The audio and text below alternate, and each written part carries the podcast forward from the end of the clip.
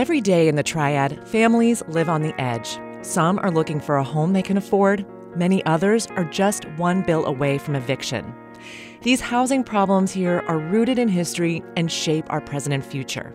And the safety net, meant to protect our most vulnerable citizens, plays a role. And you're climbing, you're climbing, you're climbing, and you can't get anywhere. I, I don't get but a little over $700 a month, and I can't, I just couldn't pay all the bills. When they put that mark on you, that's, that's, that's like a, what do you call it, a tattoo. You can't get rid of it. Today, we'll hear three stories from WFDD's investigation into housing struggles in the Triad, and we'll answer your questions. This is On the Margins.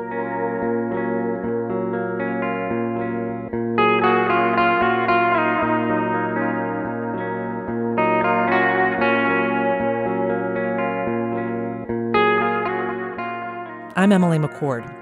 Later in the program, we'll look at evictions and the government organization tasked with housing our poorest community members.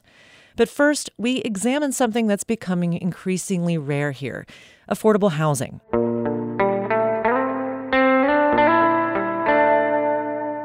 Here's how vast the problem is. In Greensboro alone, the city needs 26,000 units to fill the gap, a seemingly impossible task.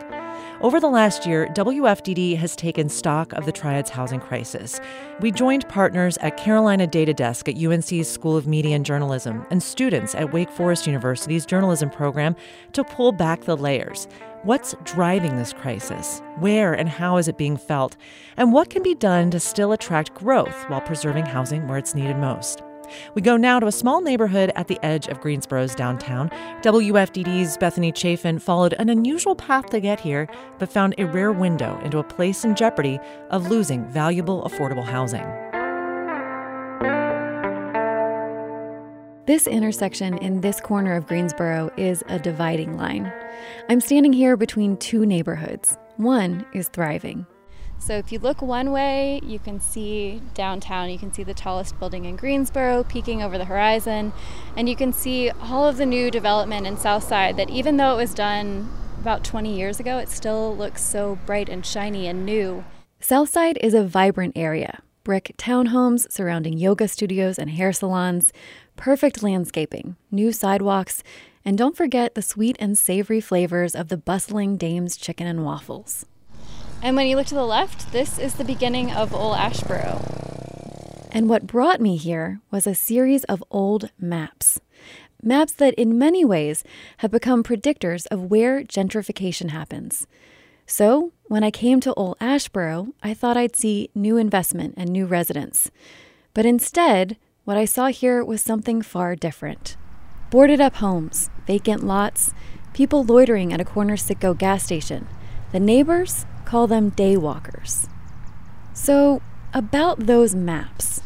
When you look at them, what you see first is how colorful they are. You see blue and green, yellow and red, all this patchwork over the city of Greensboro. The federal government drew up these maps after the stock market crashed in 1929. The colors guided banks to make safer bets on where they loaned their money. This process is called redlining and used race as one of the hazards to warn away banks. Old Asheboro was considered high risk, colored yellow and red because of the nearby black neighborhoods. Why does this all matter? Old Asheboro has nearly 700 residential properties, vital housing stock in a city that doesn't have enough affordable options. In fact, Carolina Data Desk found the current average assessed value for homes here is about $50,000, still within reach for low income buyers. So, how do you lift a neighborhood stained by lending discrimination? And how do you preserve the culture and affordable housing it provides? Is it even possible? To find out more, I turned left into the heart of the neighborhood. Jody Martin stands outside his house on Tuscaloosa Street watching his cat sunbathe. I, I love cats. Uh, I just call him Gray. He um, uh, he's been with me for about two or three years now. Jody knows this view, these homes, these neighbors like the back of his hand. He grew up here and he plans to grow older here. My parents bought this house back in 1953. The white people that used to live in the area started moving out, and then the first black families moved into this neighborhood. This was a defining moment in Old Asheboro. Some black families settled here after the city cleared what it determined, in its words, slums nearby. Homes there had reached such a level of decay, the city bulldozed to start over. Some rented space in large Victorians, left vacant as Greensboro's movers and shakers migrated to the suburbs.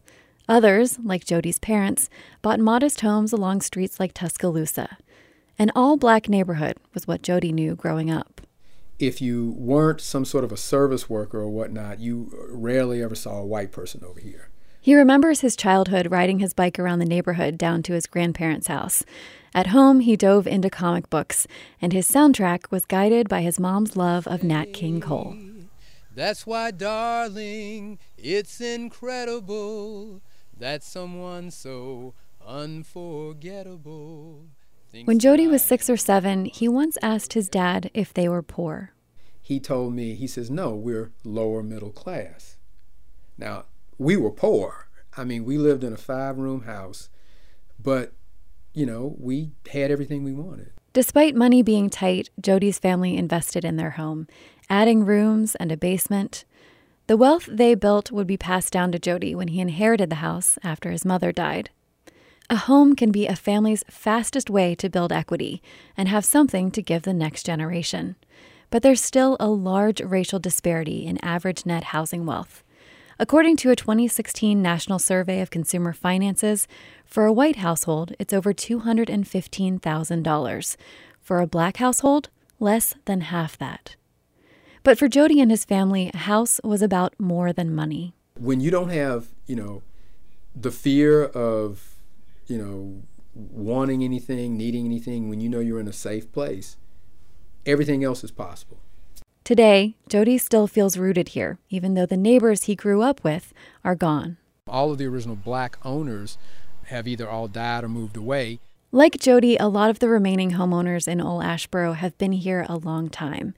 According to the U.S. Census Bureau, about half of them have been in their houses for at least 20 years, and quite a few for more than 40.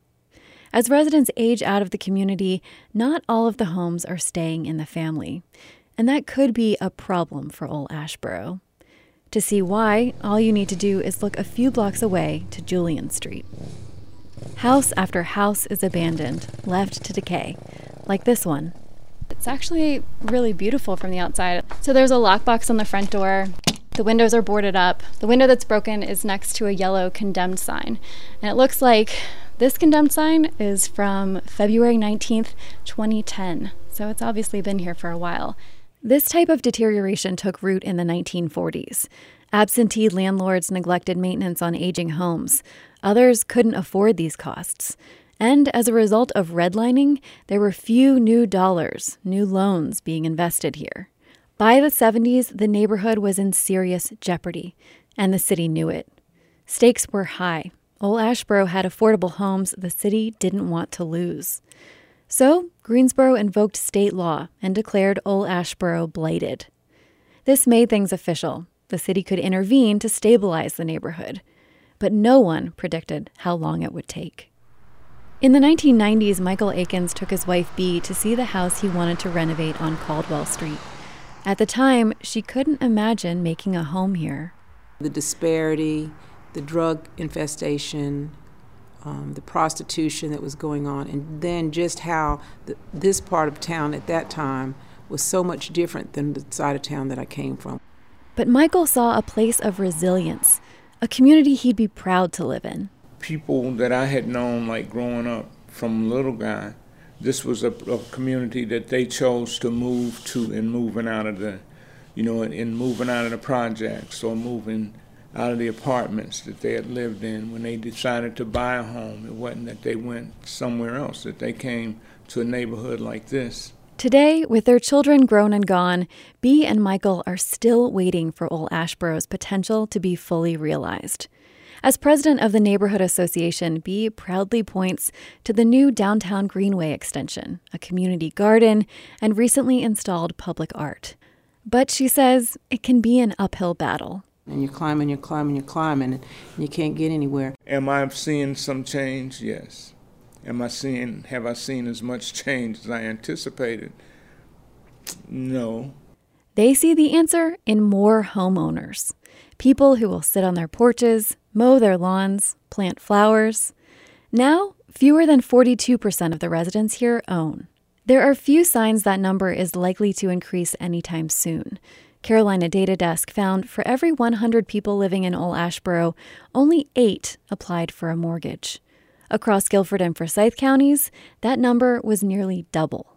And for the homeowners who are coming, well, their arrival is through heroic effort.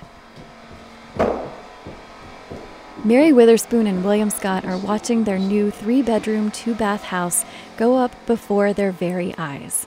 They're about to be first time homeowners. She's been over there every day to talk to the contractor worker. When they when you roll up, they say, "We see you coming, Mary."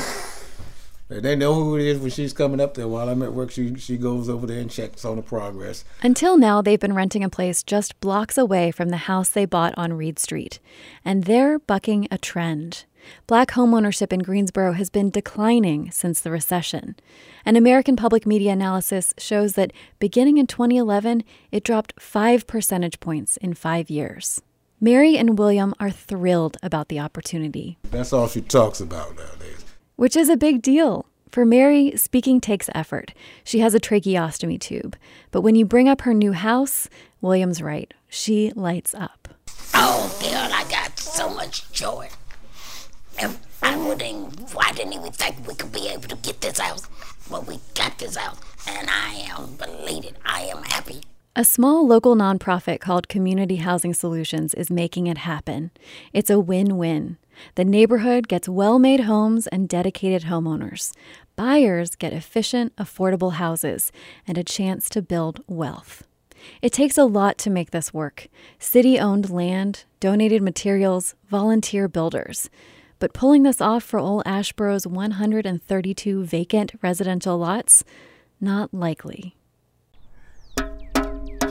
Back on Julian Street, Carl Brower knocks on the no trespassing sign in front of an empty lot the city cleared to make room for revitalization. One of the properties that the city has bought um, is available for, you know, someone to put a single family home in there. But it takes some imagination to see it. The grass is knee high, there's trash strewn about, it's an eyesore, and a hard sell. Property values are low in this neighborhood. That means a brand new house here will immediately be worth less than a brand new house somewhere else in the city. Carolina Data Desk found the average tax value of residential homes in Old Asheboro is just under $47,000, a casualty of those redlining maps. By comparison, the city average is more than three times that. But until we see these areas that are vacant and available, filled with home ownership and persons in the community that want this community to be what we want it to be, um, we're going to have an ever ending struggle. For decades, it's been hard to get much here, whether residential or commercial. The neighborhood recently got a family dollar, but Carl says the property sat vacant for 20 years before that. It's the same story for another undeveloped lot nearby. It's been out for bid and looking for proposals for over 10 years. And We've had a couple of nibbles, as the fishermen would say. We haven't had a bite. Despite that, Carl thinks the neighborhood is at a turning point. He imagines a community where it's not such a heavy lift to lure a family dollar. He welcomes a place like Southside, where people can work, live, and play. The city's been trying to court such an investment for a while. One thing is for sure it's taken longer than anybody could imagine. I'm back at the crossroads where I began the gateway to the neighborhood. So, this corner is where you can feel that the revitalization of downtown is creeping closer and closer to Old Asheboro. You can see downtown and the skyline. And the question has always been how and will Old Asheboro connect with downtown? And there are so many more. Will family members stay or return like Jody Martin wants? I'll be here and, and I'm hoping um, if either my niece or my nephew want to eventually, they'll take it over, repair it. Will it be renters or homeowners like Bee and Michael Akins who move in as residents age out? Even though my uh, professional colleagues may not live over here, and the folk I've known haven't lived over here, um, and ask us continuously today, why do we live over here? I always say it's because this is where I believe I belong. And what will future development look like? Carl Brauer says the line between uplifting and gentrifying is a very fine one.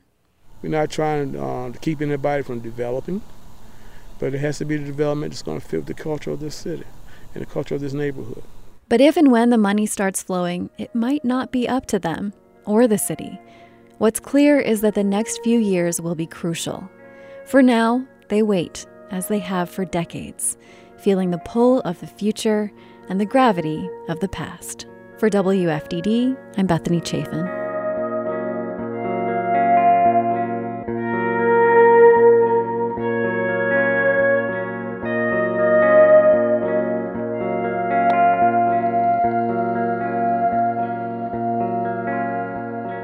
This is On the Margins. I'm Emily McCord. We've been asking you for your questions throughout our reporting process on housing. Here's listener Julie Bell. Everyone wants to live in safe, thriving neighborhoods, but often we've seen that well intentioned improvements lead to gentrification and displacement for poorer residents who have called those neighborhoods home. How can we address these problems together without hurting our poorest citizens? What solutions are more positive for the whole community? WFDD reporter Bethany Chafin joins me now. Bethany, what did you find out about this? Hey, Emily. Yes, I did a lot of research for this project. And uh, throughout that research, I spoke with Greensboro City Council member Justin Outling. And he said that although Greensboro hasn't experienced the levels of gentrification that perhaps uptown Charlotte has, for example, he does say that the city is working to address this issue so that if prices in certain areas like Old Asheboro do rise, hopefully hopefully people will be able to stay. That said, this is a really complex problem because, you know, Julie makes a good point. Often improvements are well intentioned, and in many cases, growth is a good thing. So, a lot of residents in Old Asheboro want and need to see growth there. They've invested and they'd like to see their property values rise. The problem comes when that growth is so rapid that it ends up pricing people out. And what usually happens is this is caused by property taxes becoming so high that people can't afford it. So, a possible solution, uh, for example, in Atlanta, they have what's called an anti displacement tax fund, and it helps to cover significant hikes in property taxes in areas that are gentrifying. Other solutions could come in the form of capping property taxes or providing a rebate so that people can stay where they live. Okay, so that's uh, just a few ways to alleviate some of the problems associated with gentrification. What are some other ways to help communities affected by it? Definitely. So there are programs that encourage and facilitate home ownership for low income buyers. These are wonderful. Um, the nonprofit mentioned in the piece, Community Housing Solutions, they helped Mary and William, for example, become first time home buyers. Uh, but they actually, this organization predominantly do home repairs. So this can be a big help in low income neighborhoods because it allows people who might be burdened by a repair or a maintenance cost that would otherwise threaten their ability to keep the home, well, it helps them to stay there. And another thing that's perhaps not quite as directly related to gentrification, but it certainly helps communities affected by it, is to recognize and invest in preserving the history in these places. So, for example, there is a home called the Magnolia House just outside of Old Asheboro. During segregation, it was listed in what's called the Green Book, and that means that it was a location where African Americans who were traveling knew they could stay. This is a really fascinating place where people like James Brown, Ray Charles, and Jackie Robinson stayed. Um, it's been renovated and eventually will be open as a B&B. They do events and brunches right now. So ensuring that the history of these neighborhoods that are changing or might change in the future or even maybe were cleared in the past by redevelopment, ensuring that that history endures is really important. In her question, Julie Bell asks, How can we address these problems together? Uh, Bethany, what might that look like? You know, one of the things that makes Old Asheboro really unique is the strength of its neighborhood association.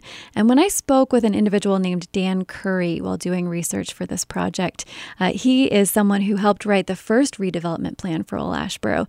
I asked him what makes a good neighborhood, and really quickly he said, good governance. And that means having people that care, who are involved. And he said that the areas where there is good governance happening, where there are strong neighborhood associations, these are the neighborhoods that persevere and they survive all the changes. So, over and over again in my conversations, people emphasized how important it is to be at the table. And so, as a result, I think supporting strong neighborhood associations uh, helps these areas to have a voice. WFDD reporter Bethany Chafin, thank you. Thanks, Emily.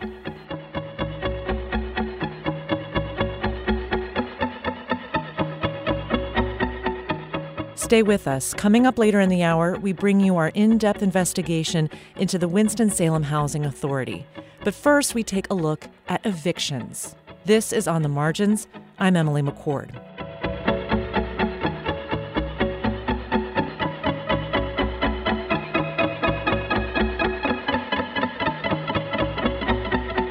While parts of the triad are flourishing, new bike trails, microbreweries, and coffee shops, below the shiny surface lies a region in crisis.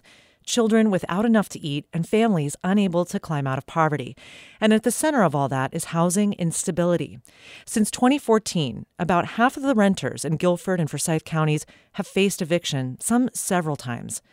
We've looked into the numbers and this startling fact Winston-Salem and Greensboro have among the highest eviction rates in the country. The math is simple and unforgiving. Sluggish wage growth and rising rents means being put out can be just one car repair, utility bill, or health crisis away. WFDD's David Ford looks at life on that razor's edge and the toll it's taking on the renters who live there.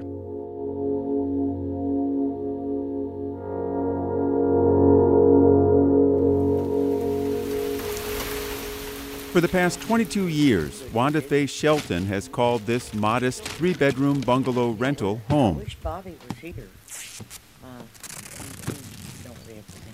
on a rainy morning in March, the 72 year old widow is packing up boxes filled with four generations of belongings, and Shelton's making tough choices on what stays and what goes. I, I don't get but a little over $700 a month, and I can't, I just couldn't pay all the bills. Shelton doesn't want to leave this place. Her landlord is evicting her. For decades, she shared the monthly rent with her mom and one sister. They've both since passed away, leaving Shelton to stretch her fixed income to pay rent and care for her teenage granddaughter, Jamie.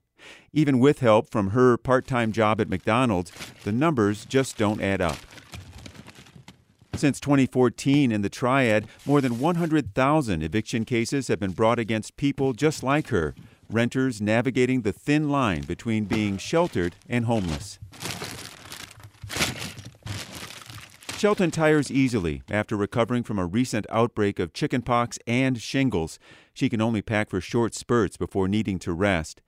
She slowly scans the cluttered room, illuminated by a bare light bulb dangling from the ceiling at the end of a bright orange extension cord.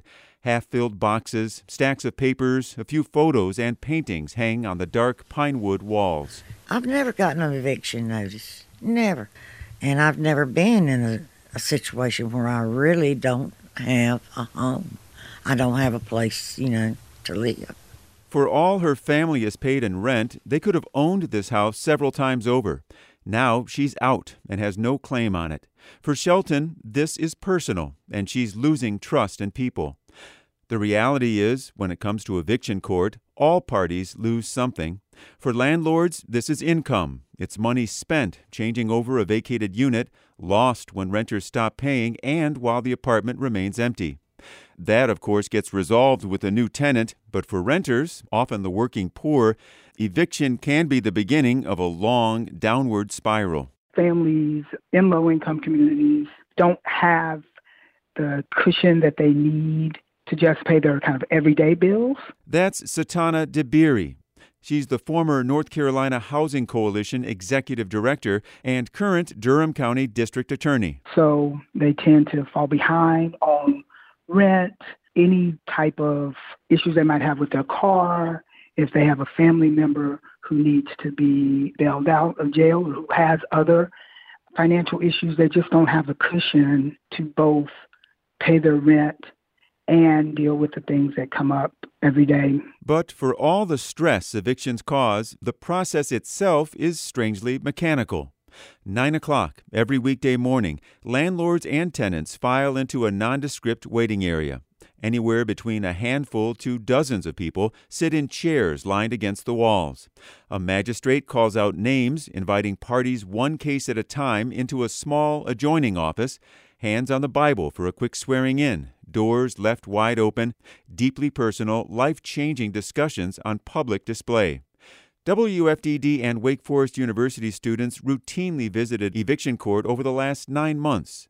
We had hoped to bring you audio from those hearings, but court rules prohibited us from taking our equipment inside. Requests to make an exception were repeatedly denied. Here then is our best attempt to describe what goes on there.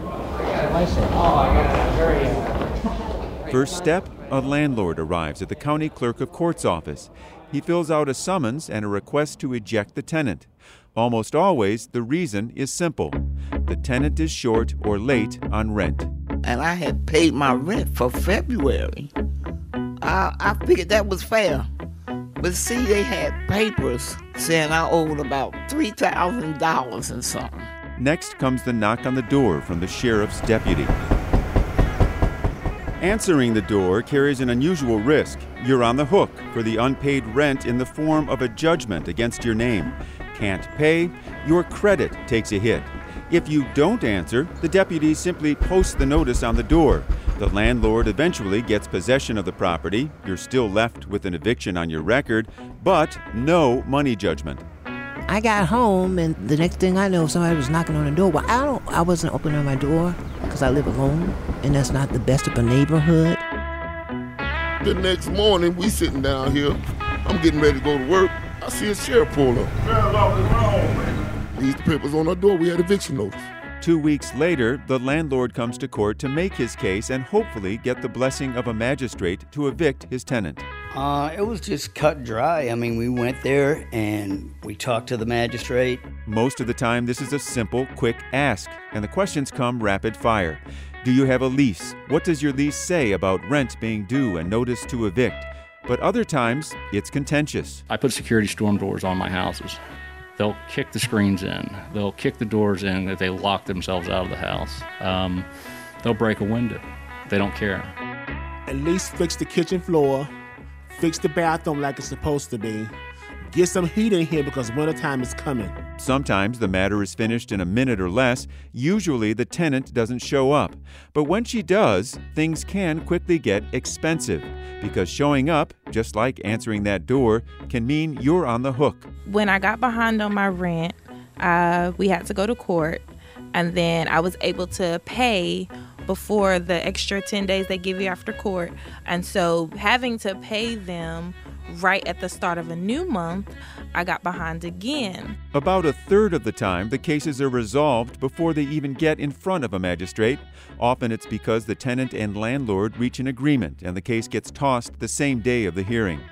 Other times, the tenant brings proof she already settled her debt. Once I showed him the paperwork with her name on it showing that I paid the rent, that's when the judge was like, You said that they didn't pay any rent.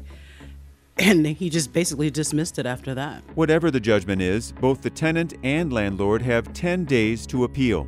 Then the landlord can go back to the clerk's office and ask that the sheriff's office assist while he changes the locks. That final knock from the deputy comes about 10 days later. Instructions are simple grab a few necessities, medicine, a change of clothes, and get out.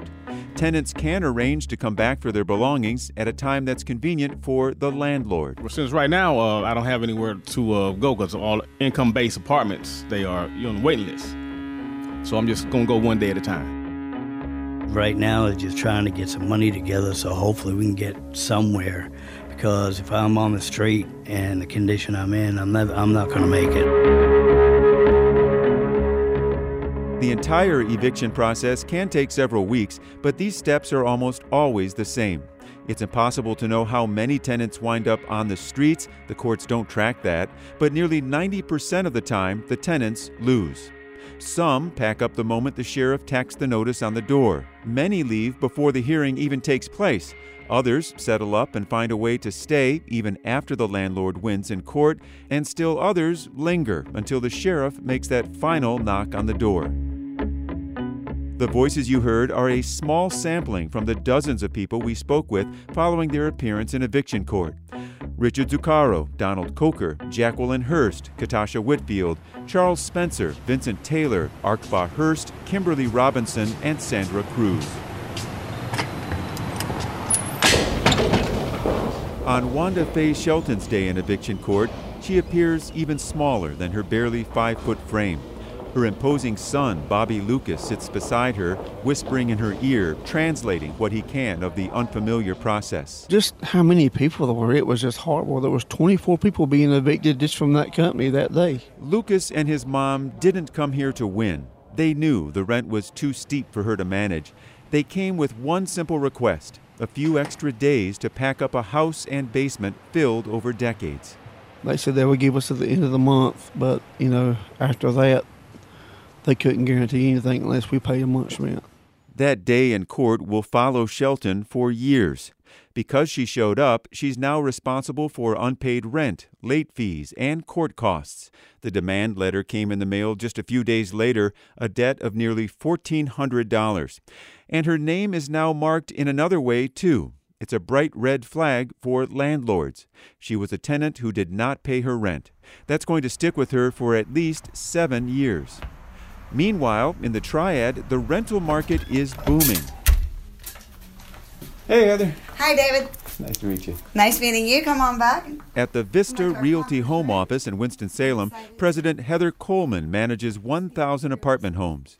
Business people like her know that after a month or two of unpaid rent, the chances of recovering that money are slim. They have to cut their losses quickly. Coleman credits much of her company's longevity and success to careful background checks. The best thing to know is about someone is their history. Today, Coleman contracts a third party software company to run detailed screenings on all of her tenant applicants. And so we look at the last couple years to kind of see what their history is, if, especially if they owe any other apartment or housing community. That they're automatically denied, to be honest, if they do.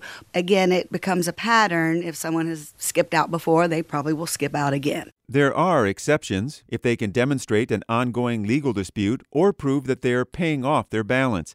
For Wanda Shelton's eviction case, that's out of the question. Same for the thousands of renters like her. Greensboro Housing Coalition Executive Director Brett Byerly sees daily how the stain of eviction lingers. For his clients, the rental options are limited and they're not good. Broken windows, mold, crime. Byerly says a routine computer search for an affordable unit might show 40 hits. Filtered for landlords who don't screen for evictions, just two or three. And he says the people he sees the most are single mothers. In the same way that, you know, a young man gets locked up for some sort of minor drug charge, what we're seeing is young women are getting kind of pushed out in the same way that these young men are getting pushed out because now I have an eviction and nobody in the world wants to talk to me. Byerly says it's a cycle that's becoming increasingly difficult to break. It was easier when the vacancy rates were 8 10% for people with evictions and things on their background to be able to still access some sort of decent housing. It's almost impossible for someone in this market that we're in with the vacancy rates being what they are to access anything decent or maybe to be able to access anything at all. Shelton hoped to get into a public housing unit, but there are no spots available. She's on the wait list. Housing authorities in Forsyth and Guilford counties simply don't have the resources to meet the current demand, and wait times run between three and seven years. For now, with nowhere else to go, Shelton will share a trailer home with her other sister. My granddaughter and I are going to have to stay with her a little while and maybe go stay with my daughter and they they um we're just gonna have to bounce around till we can get something. Is that scary for you? Mm-hmm. Yes, very. Very scary. Shelton's sister, Rachel Barbary, who is herself battling bone cancer, is helping as much as she can with the move, steadying the ship, and reminiscing about their mother who lived her final days in this house. We have our memories of her being here. Uh, and she wanted her family like a, a glove fitting tight. And we tried to do that. And so it was for the children, grandchildren, and great grandchildren who visited this place. Today, as they load the last boxes, Both sisters take small comfort in those memories. I worry about Faye, but the, the hurt is here too in my heart, in my life, because uh, uh, this is home, but it won't be home anymore. It won't be home anymore. And for Wanda Faye Shelton, she doesn't know what the future holds, but she knows it won't be easy. The very safety net programs like Social Security and government housing assistance set up to allow seniors like Shelton to live out their lives with dignity aren't enough. All she's left with now is another bill she'll be unable to pay. For WFDD News, I'm David Ford.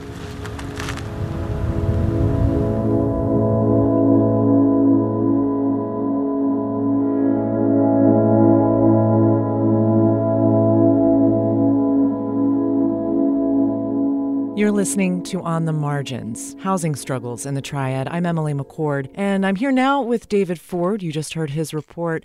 And throughout this process of telling these stories, we've been asking you, our listeners, what housing questions you have and what you want to know about. So, David, I want to get to some of those questions. Uh, listener Scotty Botanist asks When will the city contribute to the low income housing community? More expensive apartments downtown and boarded up government housing next door. Shameful. I think it's frustrating for a lot of folks. But I should point out that municipalities typically do contribute to affordable housing.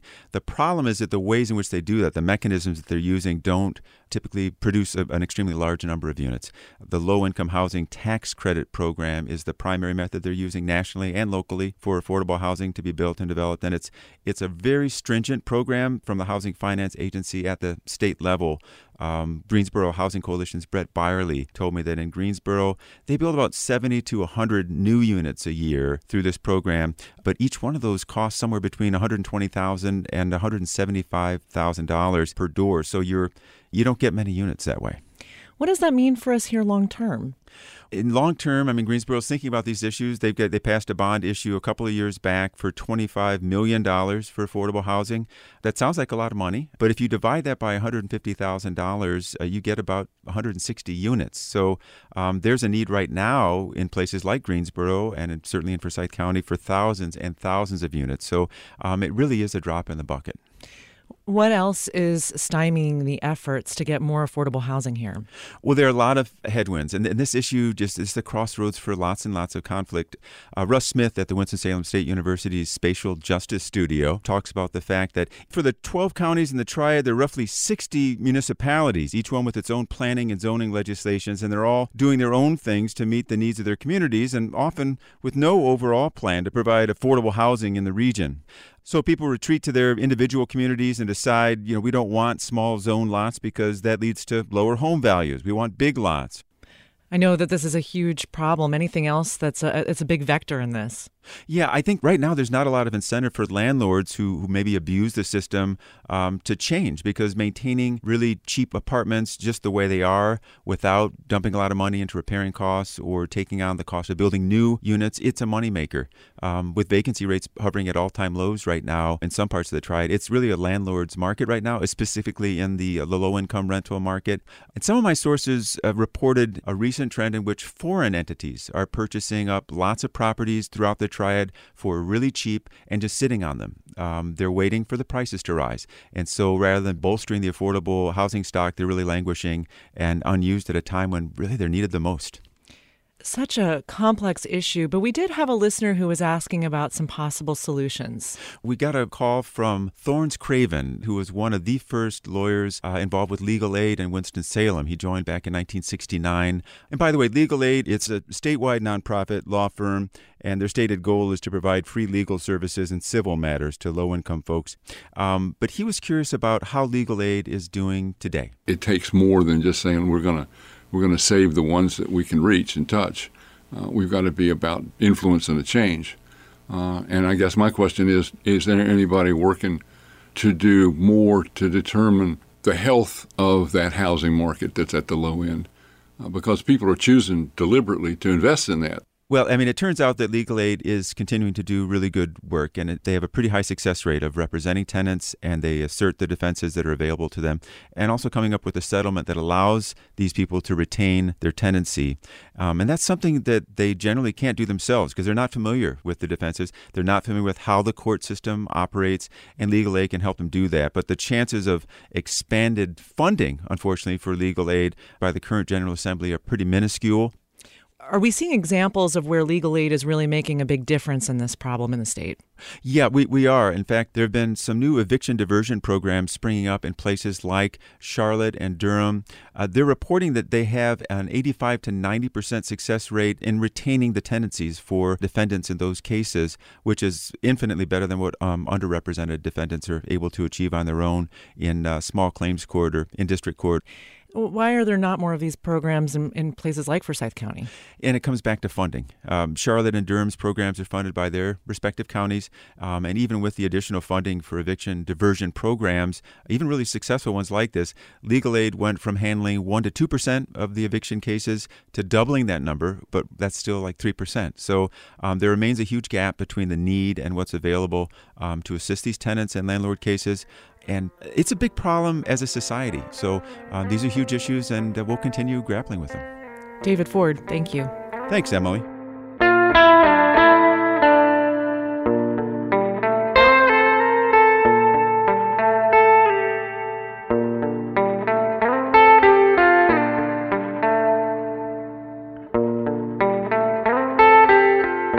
You're listening to On the Margins. I'm Emily McCord.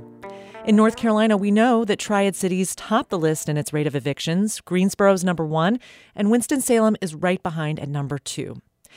Renting properties is a business. When tenants don't pay, landlords lose income.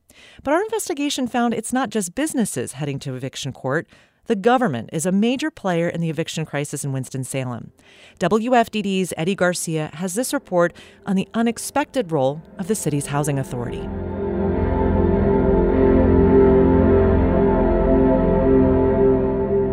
To understand how we got here, we have to look at the top. My name is Larry C. Woods. I am the Chief Executive Officer for the Housing Authority of the City of Winston-Salem. This is 2015. Larry Woods testifies before the U.S. House of Representatives Budget Committee, suit and tie, script in hand. My wife and I both grew up in public housing in New York City. He promises honesty and wags his fist to underscore his next point. Our current system is broken, plain and simple. He wants tenants to come in, find their footing, and get out. Right now, there is no exit strategy. We are simply warehousing people in our programs. The social safety net, he says, has morphed into flypaper.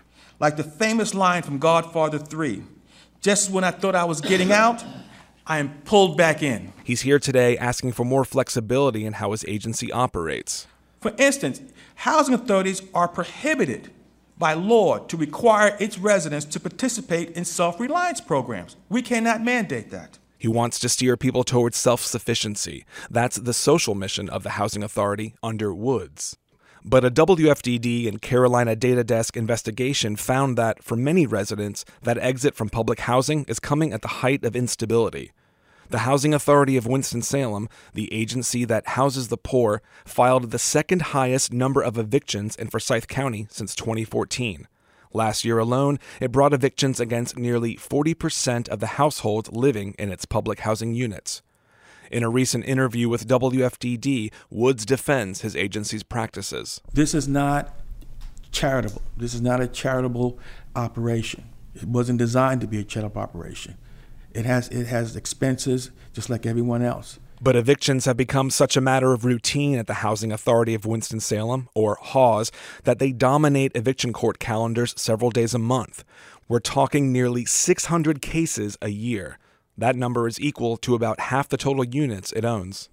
Well, I mean, half is it's a pretty astonishing number. That's Eric Dunn. He's the director of litigation with the National Housing Law Project.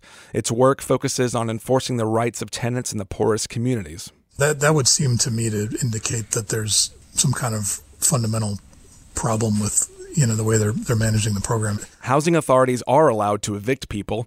In fact, they have a lot of flexibility in how they go about their business. Winston-Salem's Housing Authority drafts its mission statement, sets its budget, and the leader shapes the agency's philosophy.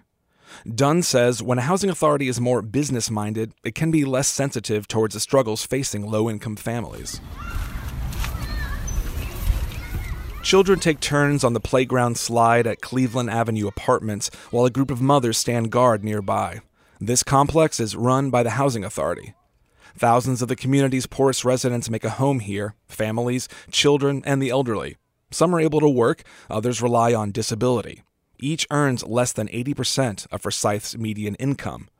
Residents don't live here for free. They pay what the federal government thinks is fair 30% of their gross income. At the very least, a tenant has to contribute $50 a month, a relative bargain, and the most basic of responsibilities, if you ask Woods. He expects these renters to be, in his words, model tenants. And if a family has the ability to pay $50 a month, that $50 will be the first thing you pay so you know that I've got a place to live. So, where did Larry Wood's philosophy on public housing take root? Well, he says as a child growing up in public housing in New York, he witnessed people climb out of the system through hard work and perseverance. His childhood shaped the mindset he brought to HAWS. He calls it the self reliance model. Give a man a fish, he eats a day, teach him how to fish, he feeds him and his family for life. Okay? When Woods came to the Housing Authority, the agency was in crisis. The former chair of its board and executive director were under investigation in a property flipping scheme. But when Woods took the helm, he saw a different kind of crisis. He saw residents who planted themselves in the system generation after generation, not working towards self sufficiency. Subsidized housing is just that it's subsidized housing. For some reason, it becomes almost as if this is a permanent fixture. I don't believe families in subsidized housing need to be a permanent fixture. And that's not what all tenants want either, but the cost of rent is on the rise. It can be hard to work your way out of the system. Ebony Black, who faced eviction in the spring, says she and her partner have tried. We were good jobs. We've been there. We've been to school. Like we're just not some people that just live in the hood and want to live here and take advantage of the government. We are educated people. We're a family. You know, we're trying to move from here, but it's just like it's like we can't get up. It's like we got stuck somewhere and it's just not working out. Some tenants do manage to scrounge together money owed, but the deck is stacked against them in court. The vast majority of the time, the magistrate grants the housing authority's request to evict. But officials at HAWS say only 151 households, that's about a quarter of those they tried to evict, were actually displaced. Woods says those empty units are an opportunity. You know, if you don't want to fish, you don't have to fish. But let somebody else grab that pole and allow them to fish. Some people say they don't want to see the proverbial fishing pole pass so frequently. People like Dan Rose. He's with Housing Justice Now, an advocacy group that's been canvassing at Cleveland Avenue apartments. He talks with residents, urging them to take action. We need everybody to fight, and that, that way we can clog up the courts, make it so that they can't just keep pushing people out, one right after the other. And it's not just late rent that lands people in eviction court. WFDD found a surprising factor driving eviction costs unpaid bills for gas and electricity. In 2018, half of the cases HAWS brought against tenants included debts for utilities. Often these bills can be really high, hundreds of dollars, and some people owed more utility than past due rent. Why does this matter? For people on fixed incomes, an unexpectedly high utility bill can put them over the edge. And the bills can be confusing for people like Philam Tart, a sharp dressed guy with a tidy apartment who lives in Piedmont Park.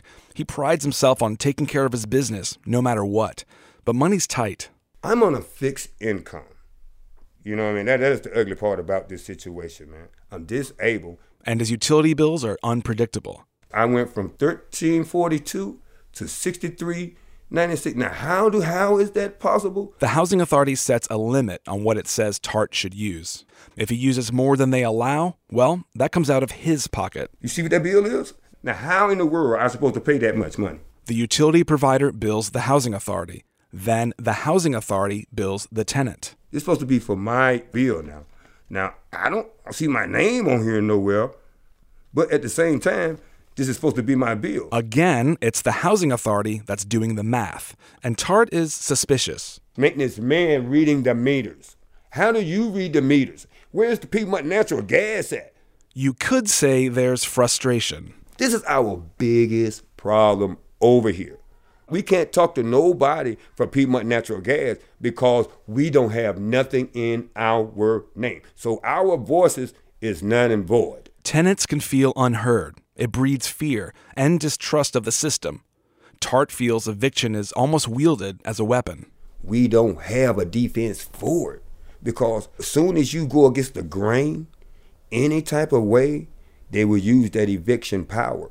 The Housing Authority actually does have software that automatically triggers an eviction notice if rent is unpaid, whether that's $500 or $50. But it makes special cases for hardships. Larry Woods says that's on the tenant to alert the office. We're not being mean, we're not being vicious. Again, I think it's, it's giving people a false narrative to say it's okay not to pay and there's no consequences. There are consequences. If there's a hardship, we will take a look at it. You have a right to come in and say, This is my hardship, and provide documentation. Tenants say they don't always feel the door is open, and they have reason to feel that way. WFDD acquired a document distributed to residents of Piedmont Park last fall that says as much. It announces a new policy no more tolerance for late rent payments, no exceptions. And there's this line the management office will no longer set appointments to discuss unpaid rents. We showed this notice to Woods. Okay, this is this is um, troubling for me because we do set up appointments and we do allow families to go into um, uh, uh, payment agreements. Woods hadn't seen this memo until we showed it to him. We asked him if property managers should have this kind of discretion. Again, I think I think it was poorly written because uh, tenants can go in and meet with their manager. Managers are accessible; they can go in and talk to them and, and, and have discussions with them. The Housing Authority's policy specifically says residents must have an opportunity to discuss possible evictions. On its face, this memorandum is in direct conflict with that. Again, fair housing attorney Eric Dunn. That's just antithetical to, um, you know, really the mission of, of providing housing to the people who are literally the, the poorest people we have in the country. Since we spoke with Woods, officials from HAWS say they're circulating a new memo clarifying that tenants can talk with property management about rent concerns and hardship exemptions. And HAWS says it's making sure that property staff understands this. Evictions come with many costs, from the personal to the financial, whether you're a plaintiff or a defendant. And it costs the Housing Authority a significant amount of money to go through this process. So much so that it begs the question is it worth it? So, so you're just asking me, don't go for any evictions, don't collect any rent. How do I how do I operate then? Here are the dollars and cents. At least $330,000. That's what the Housing Authority says it was owed from tenants it tried to evict in 2018, according to WFDD's review of these case files. Money that's hard to collect. To go to court to try? Another $80,000. And don't forget the costs of turning over the units. For 2018 alone, that's a hefty bill. We're talking at least $300,000. Add it all up, a ton of money. It could be out more than $700,000. As for the people that go through the eviction process, it's the personal cost that follows them the most. When they put that mark on you, that's that's that's like a what do you call it? A tattoo. You can't get rid of it. You're marked. So wherever you go to try to get a place to stay, they have that on your record and you are hindered as an individual. So for 2018, there's at least 364 unique defendants, whether they've exited from the Housing Authority of Winston-Salem or not, that now wear that mark. They're also marked for purposes of creditors and the National Public Housing Database. That keeps them from entering the system again until they settle what they owe. Year after year, money does come trickling back into HAWS. It comes as tenants try to square away their credit. Wood says he welcomes them back into the Housing Authority of Winston-Salem so long as that old debt is settled. Can they be applied? Sure. Each site has, has a waiting list, and you can go to a site and put your name on the waiting list. The thing is, they go to the back of the line, and right now, there are nearly 12,000 people waiting ahead of them. For WFDD, I'm Eddie Garcia.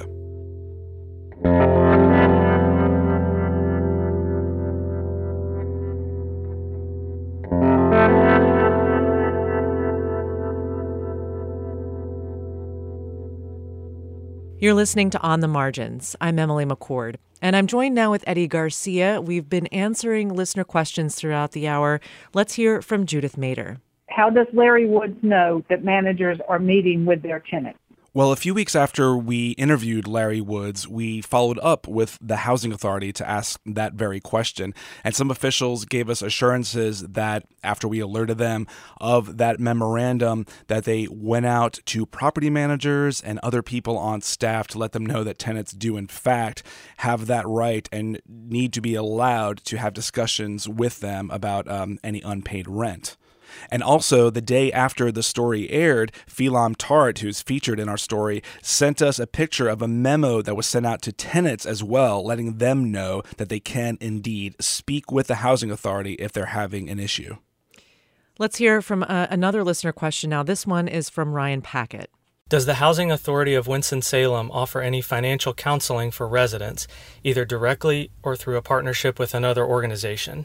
They do. They actually have someone on site that's called a ROSS coordinator, and ROSS stands for Resident Opportunities and Self Sufficiency. And they work with outside organizations. They work with Sunnyside Ministries and Financial Pathways of the Piedmont and the Center for Home Ownership to kind of help people get some of those skills they might need as they may move out of the system or to help them while they're in the system. And from what I understand, that was partially funded from the Housing Authority and it's partially funded from the Reynolds Foundation. To build on what Ryan Packett was asking, a lot of times during your story, Larry Woods refers to self sufficiency and what he calls that self reliance model. Is there anything in place right now that will actually help folks move through that system?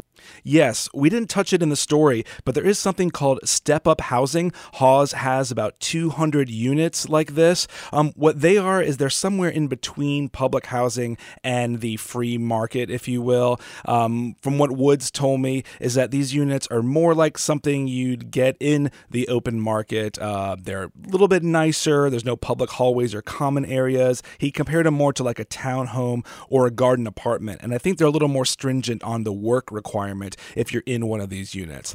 And when he did tell me about those, I asked um, if he had any data to kind of show me how successful that program has been. And unfortunately, he doesn't have any data, but he said he's trying to get in touch with HUD to get funding to give them this system that would help them to let people know how successful that program is being. Eddie Garcia, thank you. Thank you.